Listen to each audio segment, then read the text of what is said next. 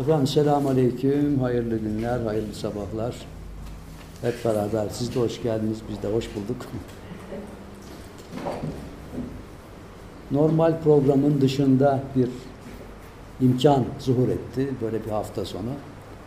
Onun bir gününü enstrüman kursuna, bir gününü de seminere ayırma şansı oldu. Necla'ya da teşekkür ederiz. İmkan varmış burada. evet. Önce ben dün akşamki bir tecrübeden bahsetmek istiyorum. Burada Türkmenistan asıllı bir doktor arkadaşımız var, Gülşat Hanım. Geçen gelişimizde bir seminer programına başladık onunla. Nabız teşhisi konusu. Şimdi hatırlarsanız İbn Sina'ya atfedilen bir tecrübe vardır. Orta Asya'da yaşanmış. İşte bir şehzade e, bir melankoli tablosu çizer veya depresyon hali. Buna çare bulunamaz. İbn Sina'dan rica ederler. İbn Sina da nabız teşhisi metodunu kullanarak onun bir genç hanıma aşık olduğunu ve genç hanımın adresini bulur nabız teşhisiyle. Çok güzeldir. İşte etraftaki vilayetleri sayar. Hangi vilayet söylediğinde nabız değişiyor onu bulur. Hangi ilçesi, hangi kası, mahallesi, hangi ev derken bunları evlendirir ve depresyon çözülür. Şimdi rahmetli oldu bir doktor vardı. Faruk Bayülken. Eski Bakırköy Ruh ve Sinir Hastalıkları Hastanesi başhekimiydi. Sonra güzel bir dernek kurdu. O dernek vasıtasıyla 5 sene kadar önce Edirne Şifahanesi'ni tamir ettirdi. Rehabilitasyon Derneği tarzında. Readaptasyon ve Rehabilitasyon Derneği. Ve o e, şifahane kısa zamanda Avrupa Müzeler Ödülünü kazandı. Böyle bir kıymetli kişiydi. Onun bir televizyon programında dinlemiştim. Yine Orta Asya'daki hastalık teşhisi metotlarından en önemlisinin nabız teşhisi olduğunu söylemiştim. E, tarihçi itibariyle baktığımızda müzik terapide de bu nabız teşhisi birinci derecede önemli. Hastanın hangi organları aktif, hangileri aktif değil, hangilerinde problem var, hangileri daha yavaş vesaire, sınırları nedir? Bunları iki nabız e, derinliğiyle tespit ediyorlar. Bir yüzeyel bir de derin seviyede. E, bu Türkmenistanlı Gülşat Hanım da bu tekniği Orta Asya'da öğrenmiş, Horasan kültüründe ve Kazakistan'da Türkistan kasabasındaki Hoca Ahmet Yesevi Üniversitesi'ni bitirmiş, tıp fakültesini. Ve bugün Sağlık Bakanlığı'nda görevli kıymetli bir doktor, aynı zamanda akupunktur uzmanı. Modern tıpla akupunkturu ve doğu terapi sistemlerini meczeden müstesna bir kişi. İşte geçenki seminerimizde bu nabız teşhisine girmişti. İşte beş eleman teorisiyle başlayarak. Dün de ilginç bir yaşayış, bir tecrübe oldu bizler için, hepimiz için. Bir alet getirdi. Biyorezonans aleti diye geçiyor.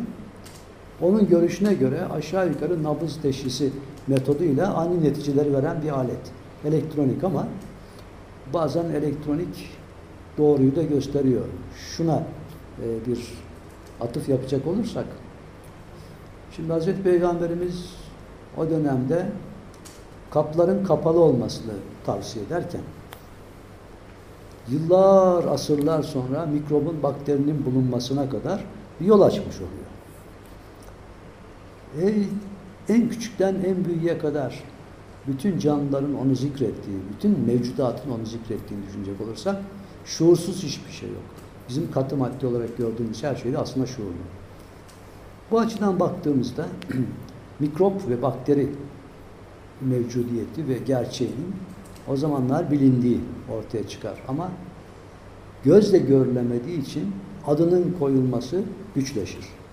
Sonra mikroskop icat edildiği zaman onun görme şansı oldu. Dolayısıyla teknik dejenere olup da insanı kamile hizmet etme yönünde değil, hırsları gerçekleştirme yönünde kullanıldığı zaman problem çıkıyor. Yoksa teknik insana hizmet ettiği zaman problem yok.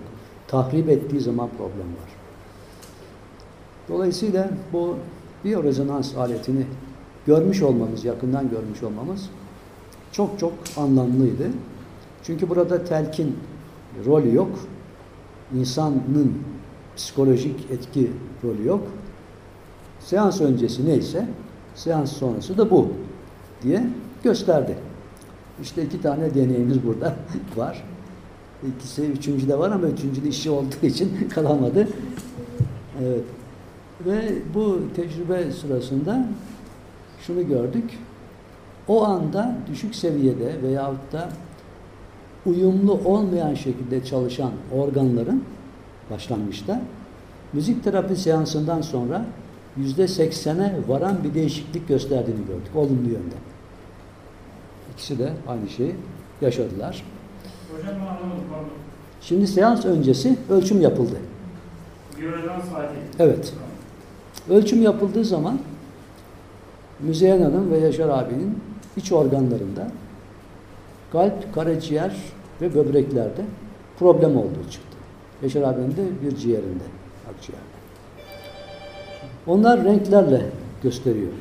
Yani bozukluğu, rahatsızlığı renklerle gösteriyor. Sonra aşağı yukarı 30-35 dakikalık bir müzik terapi seansı uyguladık. Bunlara uygun olabilecek makamı seçerek. Uşak ve Hüseyin'i makamını seçtik. Neden? Uşak makamı, e, burada Emre'de var. Emre bir zahmet şöyle koyup da gösterebilirsen. Uzaktan göremeyenler yakına gelebilirler.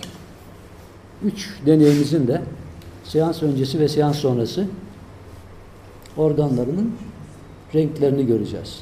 Açıklamalarını. Sizinki. Müzeyyen Hanım'ın teşhisi başlangıçta kalp, karaciğer, bağırsakların bir kısmı, dalak ve böbrek problemli görünüyor. Aa maşallah. Maşallah Eskişehir rüzgarlarında var. Hoş geldiniz. Merhaba. Evet, bu kırmızı ve pembe görünen yerlerin aktiviteleri uygun değil. Lacivert de hocam. Lacivert de aynı şekilde. Bu seans sonrası. Kırmızılar tamamen değişiyor, lacivert tamamen değişiyor. Pembeye dönüşüyor bazı yerler. Yani yüzde sekseni geçen bir oranda ya 20 dakika, 30 dakikalık bir seans sonrasındaki enerji değişimi iç organlarda. Hanım, evet. Bu Tuğba. Eskişehirli Tuğba'nın e, saatli şeyi, organları. Görüldüğü gibi karaciğer, kalp, e, şu safya zannederim, akciğer vesaire. Evet, hepsinde var. Sarı da iyi değil. Seans sonrası. Evet, bir de Yaşar abinin bakalım.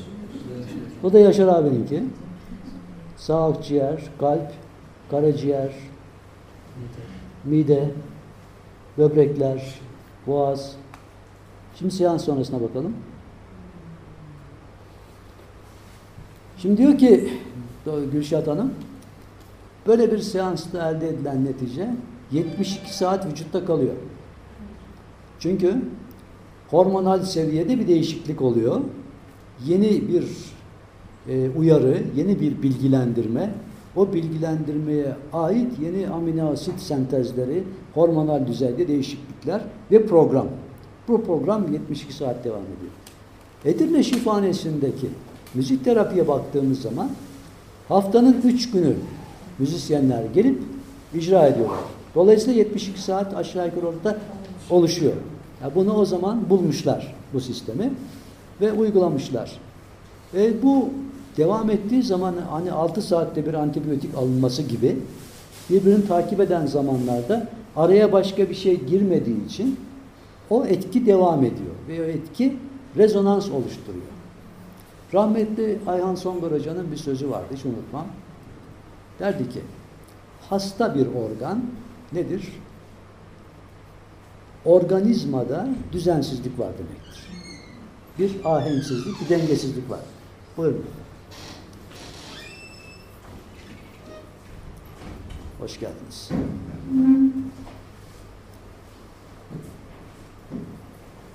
Organizmadaki bu dengesizliği gidermek için terapi uygulanır. İlaç verilir, masaj yapılır, müzik dinletilir. Envai çeşit metotlar var. Hele şimdi artık alternatif metotlar maşallah çoğaldı. Bunların hepsinde hasta organa verilen şey doğru rezonans strüktürüdür, malzemesidir, sistemidir. Biz diyor psikiyatrlar diyor, bunların hiçbirini kullanmayız. Biz laf kullanırız diyor. Nasıl? Doğru laf. Doğru laf da ilaç gibi bir strüktüre, bir yapıya sahiptir. Ve o doğru laf nasıl oluyorsa iç organlara kulak vasıtasıyla ulaşır ve ilacın yaptığını o doğru laf yapar. Çok yerinde bir sözdür. Yunus Emre'nin dizilerini hatırlayalım.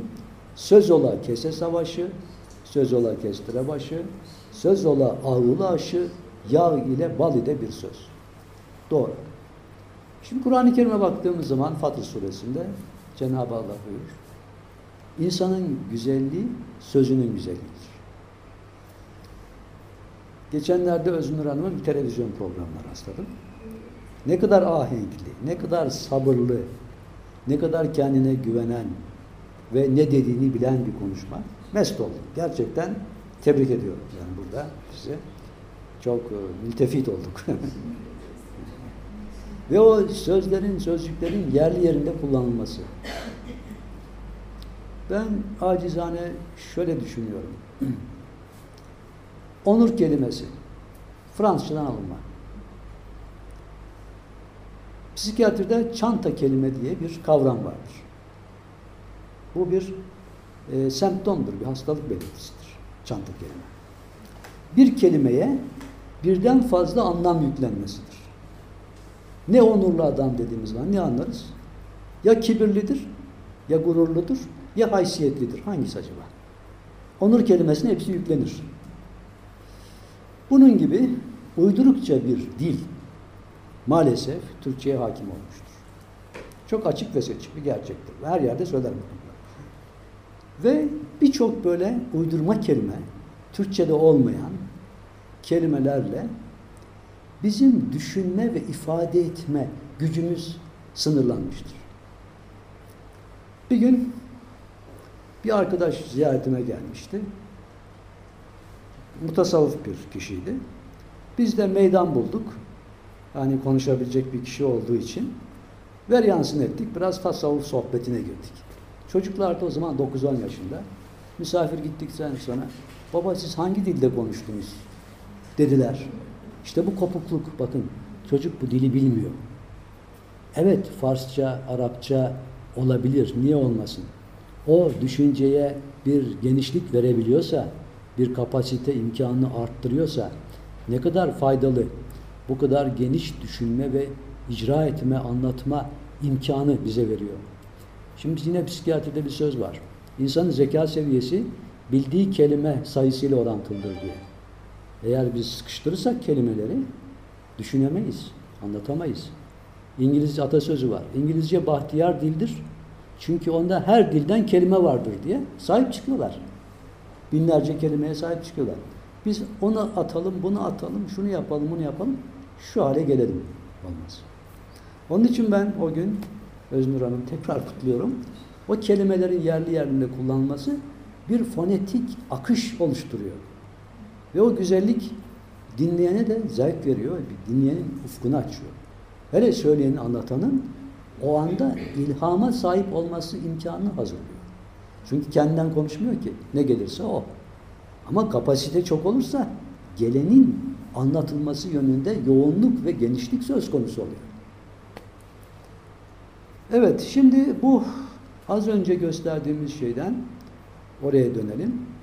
Aldığımız netice Ayhan Hoca'nın rahmeti söylediği gibi dengesi bozulmuş bir organizmaya dengeli bir organizmanın yaptığı etki terapiyi gerçekleştiriyor. Bu müzik de olabiliyor, söz de olabiliyor, ilaç da olabiliyor.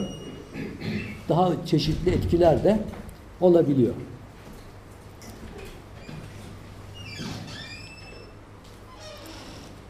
Biz dün bu etkileşmeyi fizik yönden tartışma kabul etmeyecek derecede kesin bir şekilde gördüğümüz zaman hepimizin yüzü farklı oldu.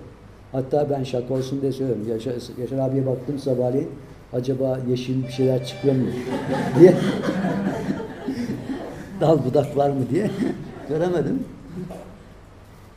E, bu bizi çok etkiledi ve buna devam edeceğiz.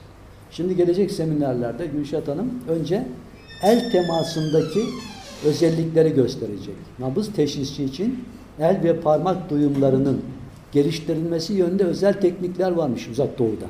Bunları öğretecek. Ondan sonra nabız tekniklerini gösterecek bize. Buna ilişkin 3 hafta kadar önce bir tecrübe geçirdik. Onu size anlatayım şimdi. Viyana'da bir seminer programımız vardı. Ve rebap e, kursumuz vardı.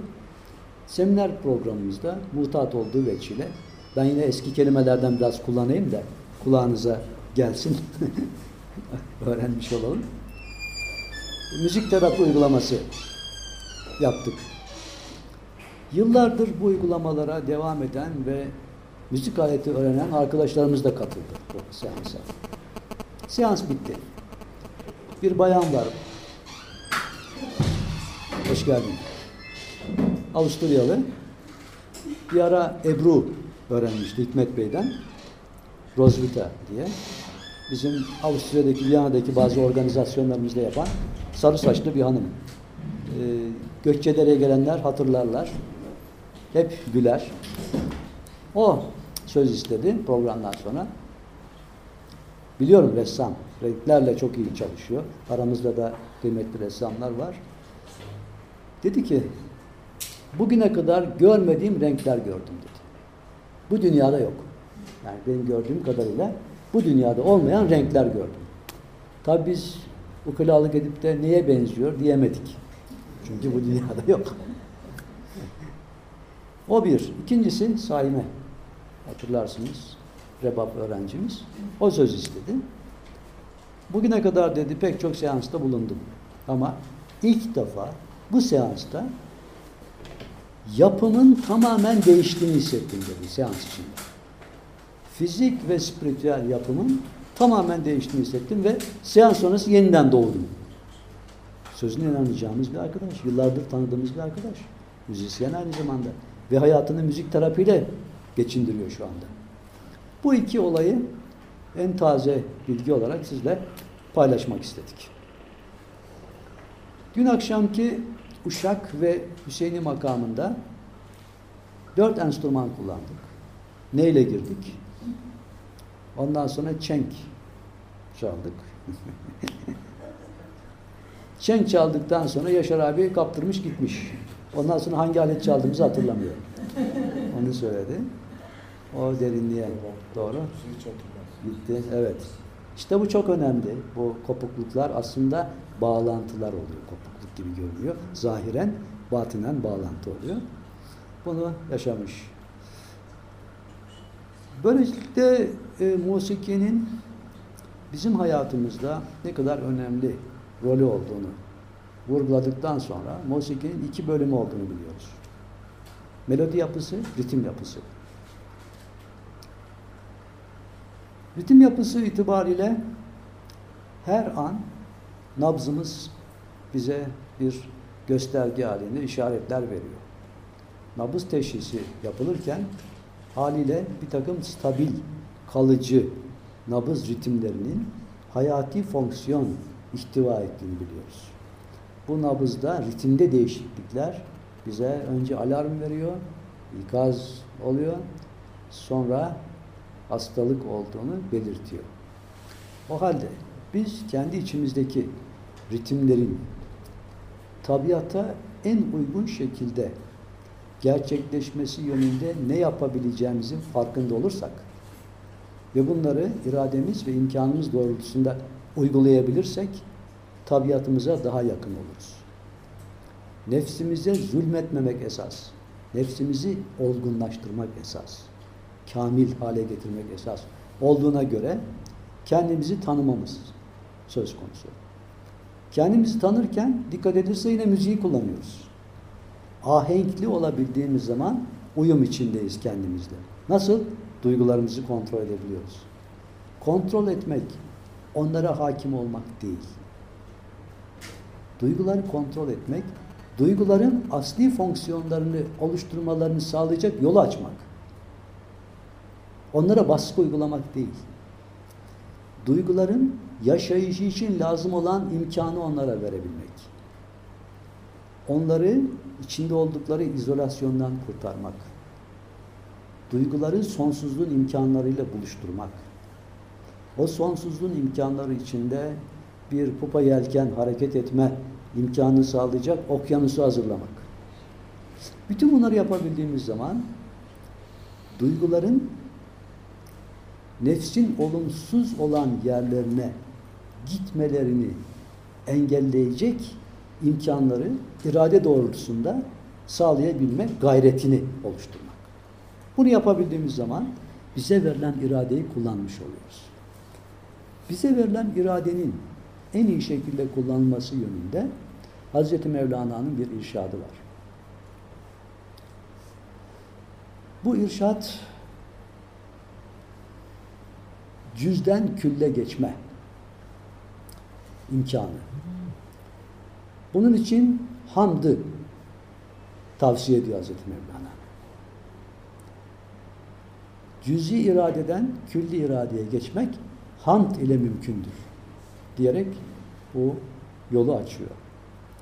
İşte duyguların olumlu şekilde gelişerek nefsin tekamül etmesi yönünde yol kat etmek için hamd mekanizmasını iyi bilmemiz gerekiyor. Hamd yalnız bir teşekkür değil kendi başına. Herhangi bir davranışa karşı bir karşılık vermek değil. Her an Cenab-ı Allah'ın El-Hamid isminin tezahürü itibariyle onun zaten hamdın kendisi olduğunu idrak edip onu görebilmek, onu yaşayabilmek yönünde onunla beraber olmanın yollarını aramak. Her zaman zeka konusu gündeme gelir. Zeka insana verilmiş olan veya akıl diyebileceğimiz insana verilmiş olan en önemli armağanlardan ve en önemli lütuflardan biri olarak düşünülür. Çünkü zekada temiz kabiliyeti vardır. Zekada iyi ile kötüyü ayırt edebilme olayı vardır ki tasavvufun en önemli noktasıdır. Eğer bir insan neyin iyi neyin kötü olduğunu yalnız bulunduğu zaman boyutu için değil, bütün zaman boyutları içinde müşahede edebilip bunu gerçekleştirecek bir kişiliğe ulaşabilirse Hz. Mevlana'nın dediği gibi onlar önceden ve sonradan haberdardırlar ifadesine layık bir yaşama haline ulaşabilirler. İşte burada ilim söz konusudur. Yunus'un dediği gibi ilim ilim bilmektir. İlim kendin bilmektir. Burada kendin bilmekten kasıt nedir? Bize şah damarımızdan daha yakın olanın bir sıfatı da el alimdir. El alim olduğuna göre o ilim sahibinin imkan potansiyeli bizden uzak değildir. Bizimle beraberdir. Yeter ki aradaki perdeleri kaldıralım. Hazreti Ali'nin bir sözüne ulaşacak olursak perde kalksa gördüğüm değişmez buyurmuş. Öyle bir anlayış seviyesine ulaşmış ki perde kalktığı zaman göreceği neyse onun şuur seviyesi, algılama ve uygulama seviyesi onu yaşar hale gelmiş. Onun için Hazreti Ali'ye ilmin kapısı diyor Hazreti Peygamberimiz. Ben ilmi şehriyim, Ali kapıdır, kapısıdır. Babı Ali, Babı Ali diye geçer. Peki bu ilmin kapısı ne buyuruyor? El ilmi noktatün. İlim bir noktaydı, onu cahiller çoğalttı. O kadar büyük bir söz ki. Peki o kadar basitteki zenginlik, büyüklük nedir? İşte biz o zenginliği, büyüklüğü anlayamıyorsak basiti anlama gayretinden yoksun olduğumuzdan dolayıdır. Hep komplikeyle uğraşmamızdan dolayıdır. Hep detayla uğraşmamızdan dolayı. Halbuki doğrudan doğruya öze inebilme çok önemli. Şimdi Hz. Mevlana'nın Mesnevisinde çok güzel bir olay anlatmış. Adam öldüren kervansaray aklında kaldığına göre böyle bir şey. Bir yolcu bir şeyler arayan bir insan ve yolculuk sırasında bir şehre ulaşır. İşte orada bir e, konuşma sırasında öğrenir ki orada bir kervansaray vardır. Orada birçok sırlar vardır ama oraya girenler ölür. Denemek ister. Bunu önlemek isterler. Bak şimdiler kimse sağ çıkmadı. Yok der. Ben zaten kaybedecek bir şeyim yok. Gireyim. Ve girer. Yani özet bu. Sayfalarca bunun ifadesi var ama isteyen Mesnevi'den okuyabilir. Neyse. Gece korkunç bir ses gelir. O korkunç sesi hazırlıklıdır. O da gereken cevabı verir ve korkmaz. Korkmadığı için de ölmez. Ölmediği için de oradaki hazineye ulaşır. Bu kadar basit. İşte korku bu e, düzenlenmesi gereken duygu yolunun en önemli yeridir. Ve korkunun en ucu da ölüm korkusudur. Hazreti Peygamberimiz mutu kable ente mutu hadisini söylediği zaman bize en önemli yollardan birini göstermiştir. Ölmeden evvel ölünüz. Nedir? Ölüm korkusunu aşınız. Yorumlarından biri budur. Ölüm korkusunu aşmak nasıl olur? Şöyle olur. Bu anlatacağımı ben birkaç defa anlattım ama tekrarında fayda vardır. Sinir sistemi tekrarla güçlenir diye bir ifade var. Belki duymayanlar olur. Efendim küçüktük biz. Zannederim 8-9 yaşlarında falan bunlar. Beşer abi tabi benden 3 yaş büyük. Belki o da hatırlıyordur o zamanı. Babaannemiz vardı rahmetli. Babaanne son zamanda gözleri görmüyordu ve yatalaktı, kalkamıyordu. Fakat devamlı okurdu. Özellikle Yasin suresini ağzından düşürmezdi. Ve tedavi edici özelliği vardı. Hastane komşulardan gelir, okur iyi olurlardı. O yaşta biz bunları görürdük. Bizim de herhangi bir şikayetimiz olduğu zaman ilk doktorumuz babaanneydi. Sihirlere He, sihirleri okurdu, ağrıları okurdu falan. Babaanne rahmetli oldu. Evin içindeki bir canlı gidiyor. Sevdiğimiz canlı. Ben çok üzüldüm. Ve içimden şöyle geçti. Acaba ne oldu? Bundan sonrası ne onun için? Gece bir rüya. Rüyada tam böyle çizgi filmlerdeki gibi geçen buz buz buza gitmiştik. Buz gibi. Uçuyorum. Kanatlar var. Uçuyorum. Bulutları geçiyorum falan. Bayağı da hızlı gidiyorum. Ne kadar uçtuğumu bilmiyorum. Fakat bir yere konuyorum. Konduğum yerde bir saray benzeri bir köşk böyle bir yapı. İçeri giriyorum. Her taraf mermer. Yani çok e- egzotik bir yapı. Çok güzel. İlerliyorum. Karşıda bir taht ve babaanne orada oturmuş bana gülüyor. Sabahleyin hepsi aklımda. Babama anlattım. Babamın gözünden yaşlar geldi. O hayırlar yaptı. Fakirlere yardım etti filan. Orada benim problem çözüldü. Babaanne ölmedi ki. Yok olmadı ki. Yolculuğu devam ediyor. Bizim küçük kız bir gün bu konularda bunalmış bir haldeydi arkadaşlarla geldi. Bunu anlattım. O günden sonra bu sorular bitti. Bu yaşanmış bir olay. Bu yaşanmış olayla bu ölüm korkusu problemi kökten çözüldü. Neden? Çünkü ölüm korkusunu oluşturan şey bilgisizlik. Ondan sonra şuuru kaybettiğimiz zamandan sonra ne olacak bilmediği için korku var. Aslında bu korkuyu her gün yaşamak söz konusu. Çünkü uykuda bu şuur yok yine. Uykudan uyanma ümidimiz olduğu için o problem yok. Bu ümidi kaybedersek uykuya dalmaktan korkar, uykusuz kalırız. Çünkü yetkimiz yok ve herhangi bir e, iznimiz yok e, uyan, uyanıp uyanmayacağımıza dair. Niye o zaman paniğe girmiyoruz? Çünkü ümidimiz var. İşte o ümidi biz ölümden sonrası içinde taşıyabilirsek mutu temutu gerçekleşir. O bakımdan ümidin bir bölümü ve daha ileri bir safhası inanç safhasıdır. Dolayısıyla Kur'an-ı Kerim'de pek çok yerde Cenab-ı Allah inananlar ve iyi iş yapanlar diye söyler. İnanmak böyle basit bir olay değildir. İnanmak ikna olmakla yakın alakalıdır. İkna olmanın temelinde deliller vardır. Hud suresini hatırlayacak olursak Cenab-ı Allah Hazreti Peygamberimize Hud suresinde pek çok peygamberin özelliklerini gösterir. Sonra der ki bunları sana anlatmaktaki maksadımız senin ikna olman içindir. Ben şöyle düşündüm. Hatem-i Nebi, son peygamber ünvanına sahip. Böylesine Habibullah şerefine ulaşmış bir büyük zatın hala ikna olmaya ihtiyacı var mı? Çünkü hafızayı beşer. Nisyan ile malüldür sözü var. Yani her zaman unutma söz konusudur. Öncelikler vardır günlük hayatımızda, bizim hayatımıza giren. Bu öncelikler sebebiyle bazı şeyleri ihmal edebiliriz. Hafızada geri olabilir, iptal olabilir. Onun için ibadetin devamının güzelliği de buradadır. Tazeleniriz. Tazelendiğimiz zaman o hafızayı etkileyecek yeni enerjiler oluşur. Ve hafıza taze durur. Dolayısıyla iman da o hafızanın ve hafızaya yardımcı olan bütün malzemelerin taze olmasıyla mümkündür.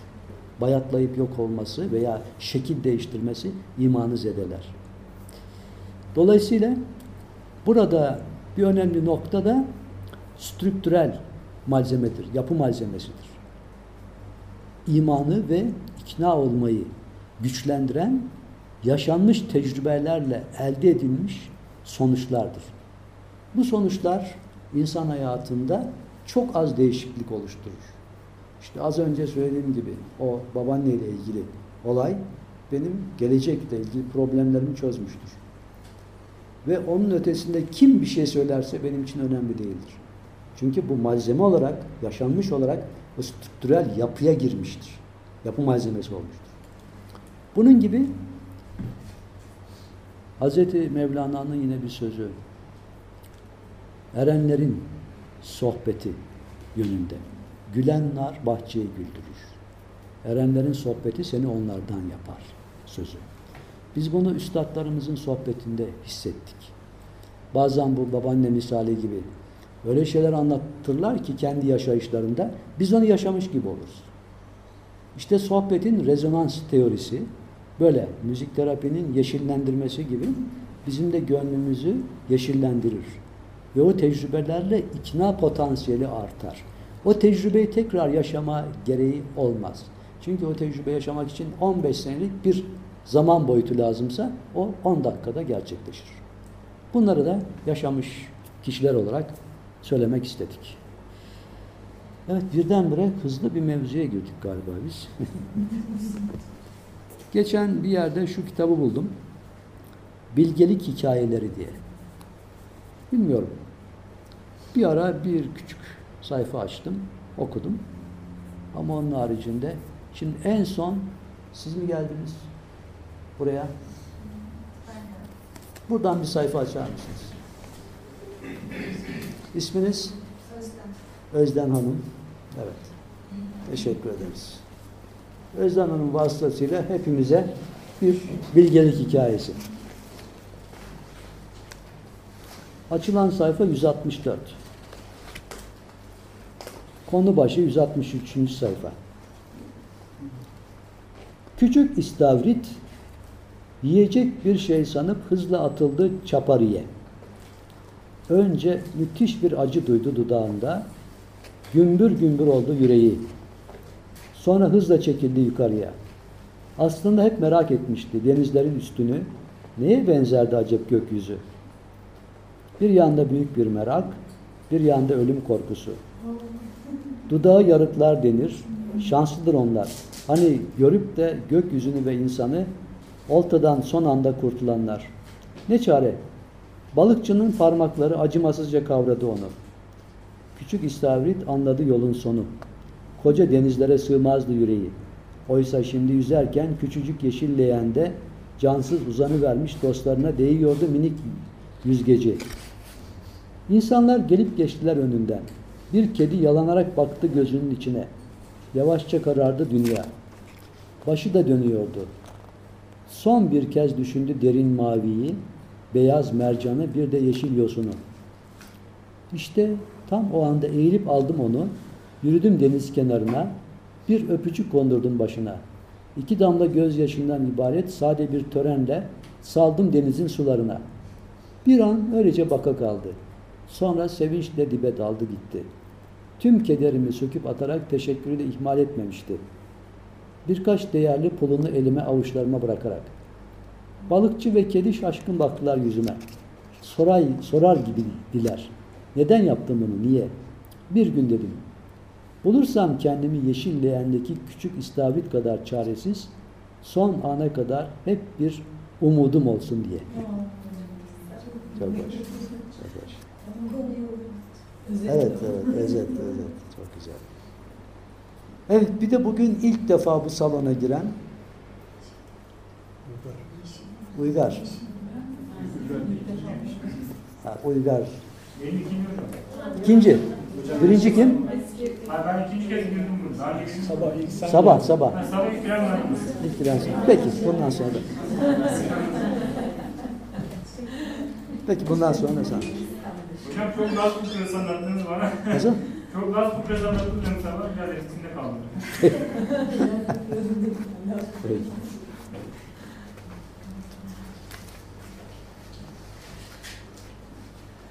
...97. sayfa. Orada konu başlıyor. Açtığımız sayfa 98-99. İki komşu ülkenin hükümdarları birbirleriyle savaşmazlar ama her fırsatta birbirlerini rahatsız ederler. Di. Doğum günlerinde, bayramlarda birbirlerine ilginç armağanlar göndererek hediyeleşirlerdi. Böylece birbirlerine zeka üstünlüğü gösterisi yapma gayreti içerisinde oluyorlardı. Hükümdarlardan biri günün birinde ülkesinin en önemli heykeltıraşını huzuruna çağırdı. İstediği birer karış yüksekliğinde altından birbirinin tıpatıp aynısı üç insan heykeli yapmasıydı. Aralarında bir fark olacak ama bu farkı sadece ikisi bilecekti. Heykeller hazırlandı ve doğum gününde komşu ülke hükümdarlarına gönderildi. Heykellerin yanına bir de mektup konmuştu. Şöyle diyordu heykelleri yaptıran hükümdar. Doğum gününü bu üç altın heykelle kutluyorum. Bu üç heykel birbirinin tıpatıp aynısı gibi görünebilir ama içlerinden biri diğer ikisinden çok daha değerlidir ve farklıdır. O heykeli bulunca bana haber ver. Hediyeyi alan hükümdar önce heykelleri tarttırdı. Üç altın heykel gramına kadar eşitti. Ülkesinde sanattan anlayan ne kadar insan varsa çağırdı. Hepsi de heykelleri büyük bir dikkatle incelediler ama aralarında bir fark göremediler. Günler geçti. Bütün ülke hükümdarın sıkıntısını duymuştu ve kimse çözüm bulamıyordu. Sonunda hükümdarın fazla isyankar olduğu için zindana attırdığı bir gence haber gönderdi. İyi okumuş, akıllı ve zeki olan bu genç, hükümdarın bazı isteklerine karşı çıktığı için zindana atılmıştı. Başka çaresi olmayan hükümdar bu genci çağırdı. Genç önce heykelleri sıkı sıkıya inceledi. Sonra çok ince bir tel getirilmesini istedi. Teli birinci heykelin kulağından soktu. Tel heykelin ağzından çıktı. İkinci heykele de aynı işlemi yaptı. Tel bu kez diğer kulaktan çıktı. Üçüncü heykelde tel kulaktan girdi ama bir yerden dışarı çıkmadı. Ancak telin sığabileceği bir kanal kalp hizasına kadar iniyor, oradan öteye gitmiyordu. Hükümdar heykelleri gönderen koş, komşu hükümdara cevabı yazdı. Kulağından gireni ağzından çıkartan, yani sır saklamayan insan makbul değildir. Bir kulağından giren diğer kulağından çıkıyorsa o insan da öğüt dinlemeyen makbul değildir. En değerli insan kulağından gireni yüreğinde saklayan insandır. Öğüt tutan ve ketum olan makbuldür. Bu çok değerli ve anlamlı hediyen için çok teşekkür ederim. Hadi bakalım. Bir tane de Uygar açsın.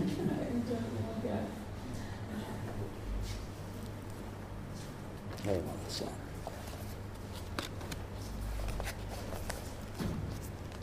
Uygar'ın çalışma alanı tabiat, meteoroloji, toprak, çıkan konu çiftçi ve çömlekçi kardeşler. Bir babanın biri ha, 180. sayfa. Bir babanın biri çiftçi, diğeri de çömlekçi iki oğlu varmış. Kış bitip bahar mevsimiyle beraber güneş ve yağmurlu günler kendini gösterdiği bir mevsimde baba oğullarının durumlarını yerinde görmek için ziyaretlerine gider. Evvela büyük oğlu çömlekçinin misafiri olur. O gece yemekler yenir, kahveler içilir, sohbetler edilirken baba sözü iş durumuna getirir. Oğlu, babacığım der, çok güzel çömlekler yaptın. Allah'a duam şudur ki, inşallah havalar güneşli geçer, çömleklerim kısa zamanda kurur ve onları satar para kazanırım. Baba bir şey söylemeden, ertesi gün diğer oğlunun misafiri olur. Akşam yine yemek, çay derken sohbet geçim durumuna söz gelir ve oğul babasına, babacığım der, çok güzel ekin ekmişim. İnşallah mevsim yağmurlu geçer ve buğdayların bu sene çok verir, iyi para kazanırız. Baba yine bir şey söylemeden ertesi gün evine gelir. Hanımı çocuklarının durumunu sorduğunda, hanım der, çocuklarından biri güneş ister, diğeri yağmur. Bunlardan birinin bu sene işi zor olacak ama hangisinin? Onu biz bilemeyiz, Allah bilir. der.